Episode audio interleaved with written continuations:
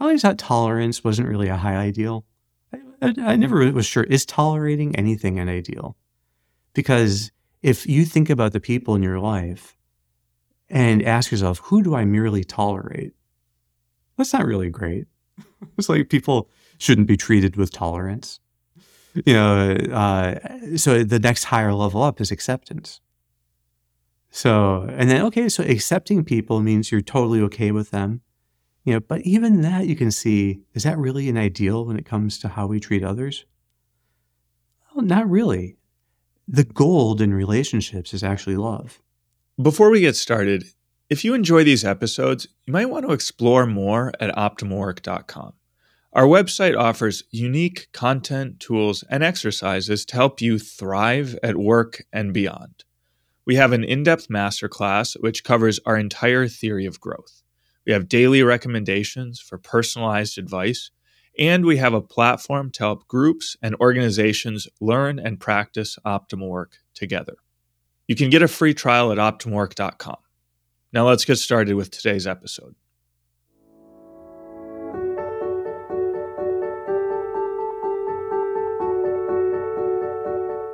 Hey, this is Sharif here with another episode of the Optimal Work Podcast, joined by Dr. Kevin Majeres. Kevin, good to be back here with you again. Hey, Sharif, great to be back here with you. Yeah, Kevin. Well, uh, I'm really excited about this new course we're working on for the website, optimalwork.com. And it's focused on anxiety, anxiety at work, which is uh, a common challenge for people these days.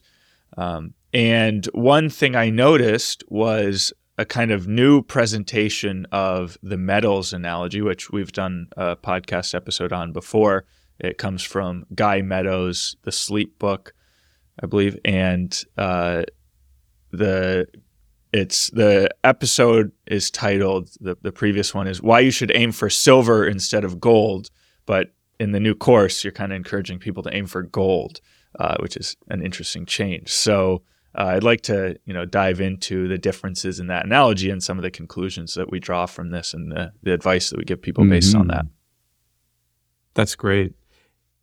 I think the metals analogy has been a very useful way of explaining to people the different stages you go through as you're addressing any kind of problem in your life. And the original idea, as Guy Meadows presented it in the Sleep book, uh, is that bronze is that when it comes to insomnia, uh, you don't get out of bed, um, but maybe you're frustrated too. Like so, there's there's frustration, but you actually do the right thing and stay in bed instead of getting out to go watch TV or work or do something else.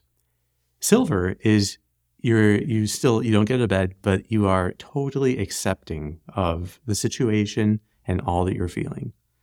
And he says that then in gold, in fact, you sleep. So the way to get to gold is that you had to first get to silver and you just aim at practicing acceptance of your current situation. So, and then eventually you'll get the outcomes that you want. So I think that has, that's helpful in a lot of ways. And, but the deeper I went into it, the more I could see it also has some real limitations. Uh, and that's especially clear when you start applying it to something with anxiety. So you could think of anxiety that, you know, take, take any example of anxiety. Maybe it's like speaking in public. It could be speaking up at, you know, uh, it, it could be PTA meetings or it could be, you know, at in in meetings at work or giving presentations. Now, bronze would mean that you don't avoid giving this, but you uh, somehow you like power your way through it. So you just you you try to do all you can to power through and get it over with. Silver is you don't avoid it, but you completely accept and welcome the anxiety. So you're allowing yourself to feel the alarm. If you start thinking of it, then you can see that bronze is pure challenge, bare challenge, maybe heroic challenge that is pushed through silver adds to something. It adds something to that. It adds that you are now fully being mindful of the alarm as well. So that you're you're fully feeling what you're experiencing. It includes the challenge because you're still leaning in to whatever the challenge is, speaking where you were afraid to speak in the past, and you're totally welcoming the alarm. But what it leaves out is reframing. And that's, in fact, a problem in, in the history of behavioral therapy. Behavioral therapy started by helping people do very strong exposure exercises and just to keep doing it until you've made the trigger go extinct. So now you you went from speaking at the PTA meeting to you know speaking at some kind of much larger event to singing in the food court in your favorite mall. Oh, you know, and so there's like you keep escalating until finally now you've completely extinguished it. That's the kind of the heroic way of bronze exposure. You know, and then what got added, and starting in the 1990s, was the component of mindfulness, of being mindful of the, the sounding of the alarm. And in fact, it makes it much easier. And people found then that by adding mindfulness to this, it's not so aversive. People are less likely to give up and flee in the middle of it. So mindfulness was like a glue that kept people staying with the process and transformed the process to some extent. Because when you're mindful of your alarm, it's not nearly so frightening. It starts to seem very finite. Like if you're running from it, it feels like a force around you and it's terrifying. It's like you're, you, you find yourself caught in a dark wood. Um, but with, once you become mindful of the anxiety, it shrinks and it's much more doable. But what's missing is how do you really then get to gold with anxiety? Are we going to say gold is no anxiety? That seemed wrong because that would be like, okay, then there's no challenge. If there's no anxiety, then there's no like anxiety and, you know, what is anxiety at its core? You know, it's what people call anxiety is the adrenaline when they dread it. But when you love adrenaline, when you welcome it, it's just excitement and thrill and a performance enhancer. To me, that seems like gold. If you can find situations that you had previously dreaded and then now you get an actual bounce in your performance by looking forward to the adrenaline. So you're, you know, that could be like, say, taking a test. You know, take test anxiety is so healthy and workable because you need the adrenaline when you take a test. And as long as you welcome it, it transforms it into being a pure help, a boost, so you get better performance, better scores on the test. So so this is my rethinking that gold has to include then the reframe of anxiety so that you see it now as a positive thing. Before we continue, a brief message. If you're benefiting from these discussions, please hit like and subscribe to our channel.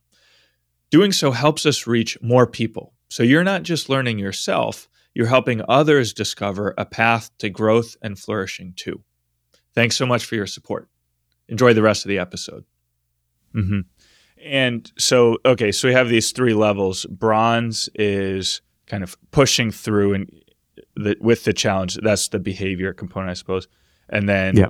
Silver is adding mindfulness. So we're kind of moving backwards: challenge and then mindfulness, mm-hmm. and then mm-hmm. gold is reframing where where you love it. Uh, yeah. So you also had this helpful discussion that okay, bronze is like the the the thing is outside of you. Mindful uh, silver mindfulness is now it's in, internal, and then with reframing now it's it's transcendent. It's like above you. Could you go into that a little yeah, bit exactly. more? The importance of especially in the last step. Now there's a transcendent goal because exactly. I, th- I think sometimes with mindfulness you don't or uh, sorry with anxiety you don't want it to just be about like learning how to embrace adrenaline, but also there's the importance that hey, adrenaline is going to help you perform better, make you a better, say, public speaker, and that will help you to serve those people around you and to live out your ideals. So it seems to me now we're more directly bringing in the concept of ideals and bonds, which we talk about in every other context, into yep. the treatment of anxiety, which I think is really interesting. Yeah. So yeah, I think of it. I've I've, I've been playing around with like what are the right phrases to describe it. You know, it seems like the challenge in bronze. When people are at bronze, they are struggling with a trigger that they want to go away, and they might approach the trigger with the goal of extinguishing it. So people might be afraid of heights. And so they're going to go and make themselves go to high places so that they get over their fear of heights. And in a way, that was the entire agenda of all of behavior therapy. And it can work, um, but it is a little bit brutal.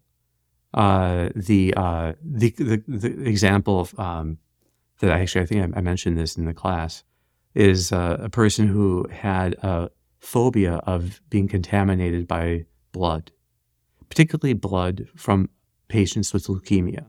They were terrified of getting leukemia through public surfaces. So, and this was, you see this in OCD. Um, and so the treatment was they actually got blood from a patient with leukemia and then did exposures. So the person had to eventually be touching leukemia blood and like maybe wiping it on themselves. In the end, they took the remainder of the blood, put it in a spray bottle, and they went to the patient's home and sprayed every th- surface with it, even the coffee maker. And then they sat down and had coffee together. So they made coffee from the. so now that is like how behavioral therapy in a bronze mindset tried to extinguish a trigger radically by going to, it's like, in a way, it's like supererogatory. It goes beyond what you could ever ask of someone, beyond what you could ever even come up with in reality. And so these, these like excessive exposures were done be, so that they are so far outside of the real, the, the, the realm of possibility. I, mean, I remember getting a patient to lick their shoe. so, because it was the same, it was the same thing. Now, it had a wonderful effect, you know, and so it, it was for that trigger. It was, you know, it was in fact. Now they didn't just do it; they they worked themselves up to it, for, and so they, and so when they did it, it wasn't that bad for them. Uh, but that is the kind of superlative exposure experience of bronze. What I found though is that once you get really into bronze, into the exposure, the real thing is helping them with not just the trigger, but with the triggering. And that's when I came across the work of Eifert and Forsyth. I read their book, uh, Acceptance and Commitment Therapy for Anxiety Disorders, you know, which, if, if, people are psychologically interested and want to be educated, that is a wonderful book. To the, it's called Acceptance and Commitment Therapy for Anxiety Disorders. And in there, Eifert and Forsyth say that there is only one anxiety disorder seeing anxiety as a disorder. So the treatment is teaching people to welcome all anxiety. You don't even have to classify it. So that opened up then this idea of like, whoa, you can just, with mindfulness, there's a whole deeper element than to an exposure. So instead of needing to go kind of superlative and do these excessive exposures, you can actually just do enough to help people to start to welcome their alarm in session so that then they can do it even outside the session. And they get comfortable with the sounding of their own alarm. But the problem again is it still has a kind of the adrenaline. I mean, it doesn't really attend, it's not really, I would say, honoring the real nature of anxiety itself which is not a it's not like a misfiring of neurons. It's it's not that nature has somehow gotten broken. It's just that your amygdala is detecting a challenge and giving you the adrenaline you need to approach it or to deal with it or to grow through it. So adrenaline has this, it's not just fight or flight. It's also to approach and grow. So there's an element of adrenaline that was meant to bring, give us the ability to transcend ourselves that with adrenaline, you can do better than you've ever done before in that tennis game, in that math test, you know, in that public speaking event, or in that conversation with friends. Not that these things have to are bad or scary. It's just that anytime you need the extra boost, adrenaline is what gives you that.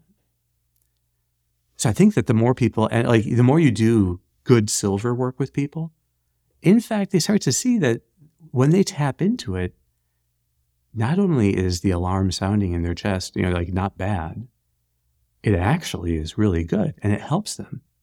And that being thrilled has positive connotations, not just negative ones. Mm-hmm. So the the way I take it in Guy Meadows' original, the analogy that we did that episode on many, uh, a while ago, he's making the crucial distinction between process and outcomes. And so silver is like focusing on the process, and gold is getting mm-hmm. the right mm-hmm. outcome in the case of sleep. Yeah. So sleep is just silver is just stay in bed, accept the your inability to sleep or the discomfort, whereas gold is have perfect sleep, which is an outcome. Um, so we're still on board with that distinction. Um, what we're saying mm-hmm. now is with regard to anxiety is that actually there's another level of engaging the process, which is to love the challenge and to see the transcendent dimension of it. And that's what we're calling gold now. So we're still we're not saying oh, you want to be outcomes focused and that's exactly. why gold is okay. We're, we're just saying there's another yes. level to the process that, that he didn't identify. Um, and yeah. so we still want to stay focused on the process, right? Exactly. Because I think he didn't have the full idea of reframing. So, what is the best use that, in fact, this can be put to? So, I think that, take for example, um, cravings. So, the on the one level you can teach people to tolerate cravings and push through them you know i don't know if we would necessarily it depends on the craving. You know if it was something that is i don't know uh, dangerous i wouldn't have people can crave heroin. You know they can crave bad things. So i'm not saying that you necessarily do like superlative exposures to heroin to get over the craving for it. But uh but the bronze goal would be strategies that just make it harder and harder for them to get to it so that you're just making the trigger more remote. I think the silver level is that you're teaching people this is not just for heroin, this I'm talking about all cravings. Mm-hmm. Silver mm-hmm. is that you actually, teach it's, people it's, to actually it, for for listeners, I think I, the next thing I was going to ask you is if we can apply this model to distractions at work and you know, in study ah, or reading or something. So, so I think it, maybe it's good that listeners just have that in mind potentially. Yeah, it could be because a distraction is a craving, so that you know, it's, a, it's, it's to it's being drawn to the wrong step. So it's a prediction that you're going to do something, which is what a craving is. You know, a craving is just a prediction that you will do something desirable, and then when that prediction is strong, you start to crave it.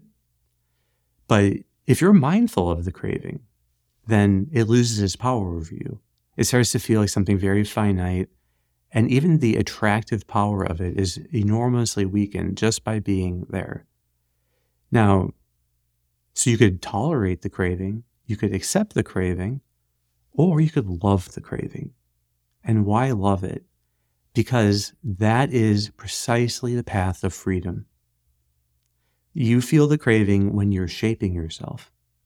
So if you really understood what was happening inside of you when you had a craving, you would love it because cravings are only experienced when you're on the right path. You're, and so even in your work, if you're going down the right path and then there's a craving, a distraction, pulling you something else, you can love the feeling of that and continue on the path. So, and you can, you can use it as a way of, in fact, tightening and recommitting yourself. So that you have in the gold here, which is like you love the difficulty, what you have in there is the full actualizing of your commitment.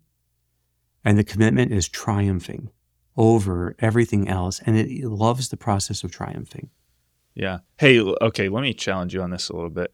Uh, so, um, I think when, when we were early earlier talking about gold, we have the idea that gold is is transcendent, it's self transcendent. So mm-hmm. Um, it's not just about improving yourself, but now actually performing better in whatever it is. And so with ad- anxiety, you have adrenaline, which is there to help yep. you to perform better.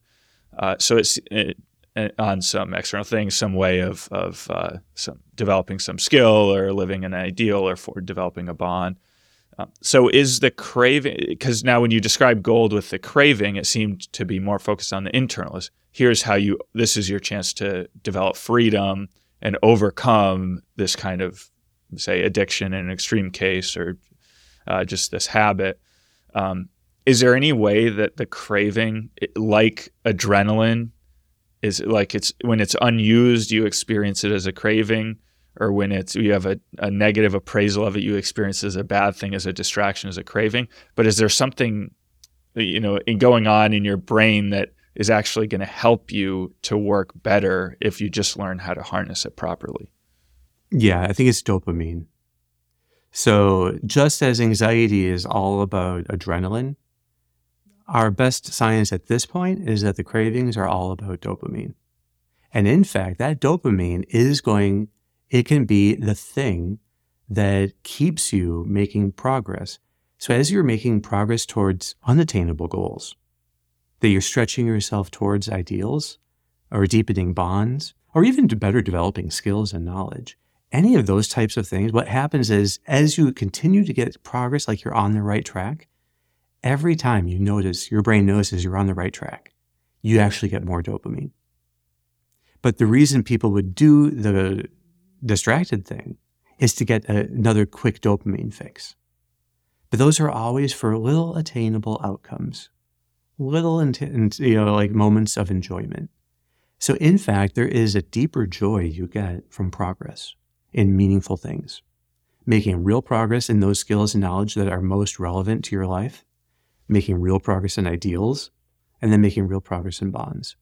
So that's the real thing that you get with gold is you love the process of keep of making progress towards these things that transcend you, that stretch that stretch beyond you. Yeah. Okay. Can you just can you simplify? Can you like state in this? So with adrenaline it, or with anxiety and adrenaline, it seems very simple. It's like okay, you have adrenaline. That's you're experiencing that as anxiety. Adrenaline is a performance enhancer and mm-hmm. so all you mm-hmm. need to do is view it positively and it'll help you perform at your best. So it's a very kind of simple. Yeah. But even then, so. that's a little bit. I mean, I, I, love I love that we say it that way. I wish everyone said it this way. Uh, there is still in that it's a little more subtle in that you have two systems of adrenaline. One is in your periphery, in your bloodstream, but that doesn't cross the blood-brain barrier. You have a whole nother system inside your brain that technically is called noradrenaline. Uh, and so, even though it's the same molecule, uh, but noradrenaline functions as a neurotransmitter. Adrenaline in bloodstream is more of a hormone, so it is a hormone, um, although it may have some neurotransmitter like effects. So I think the idea is that you, in fact, it's a different system that kicks in, but that system of the internal adrenaline is activated by the reframe.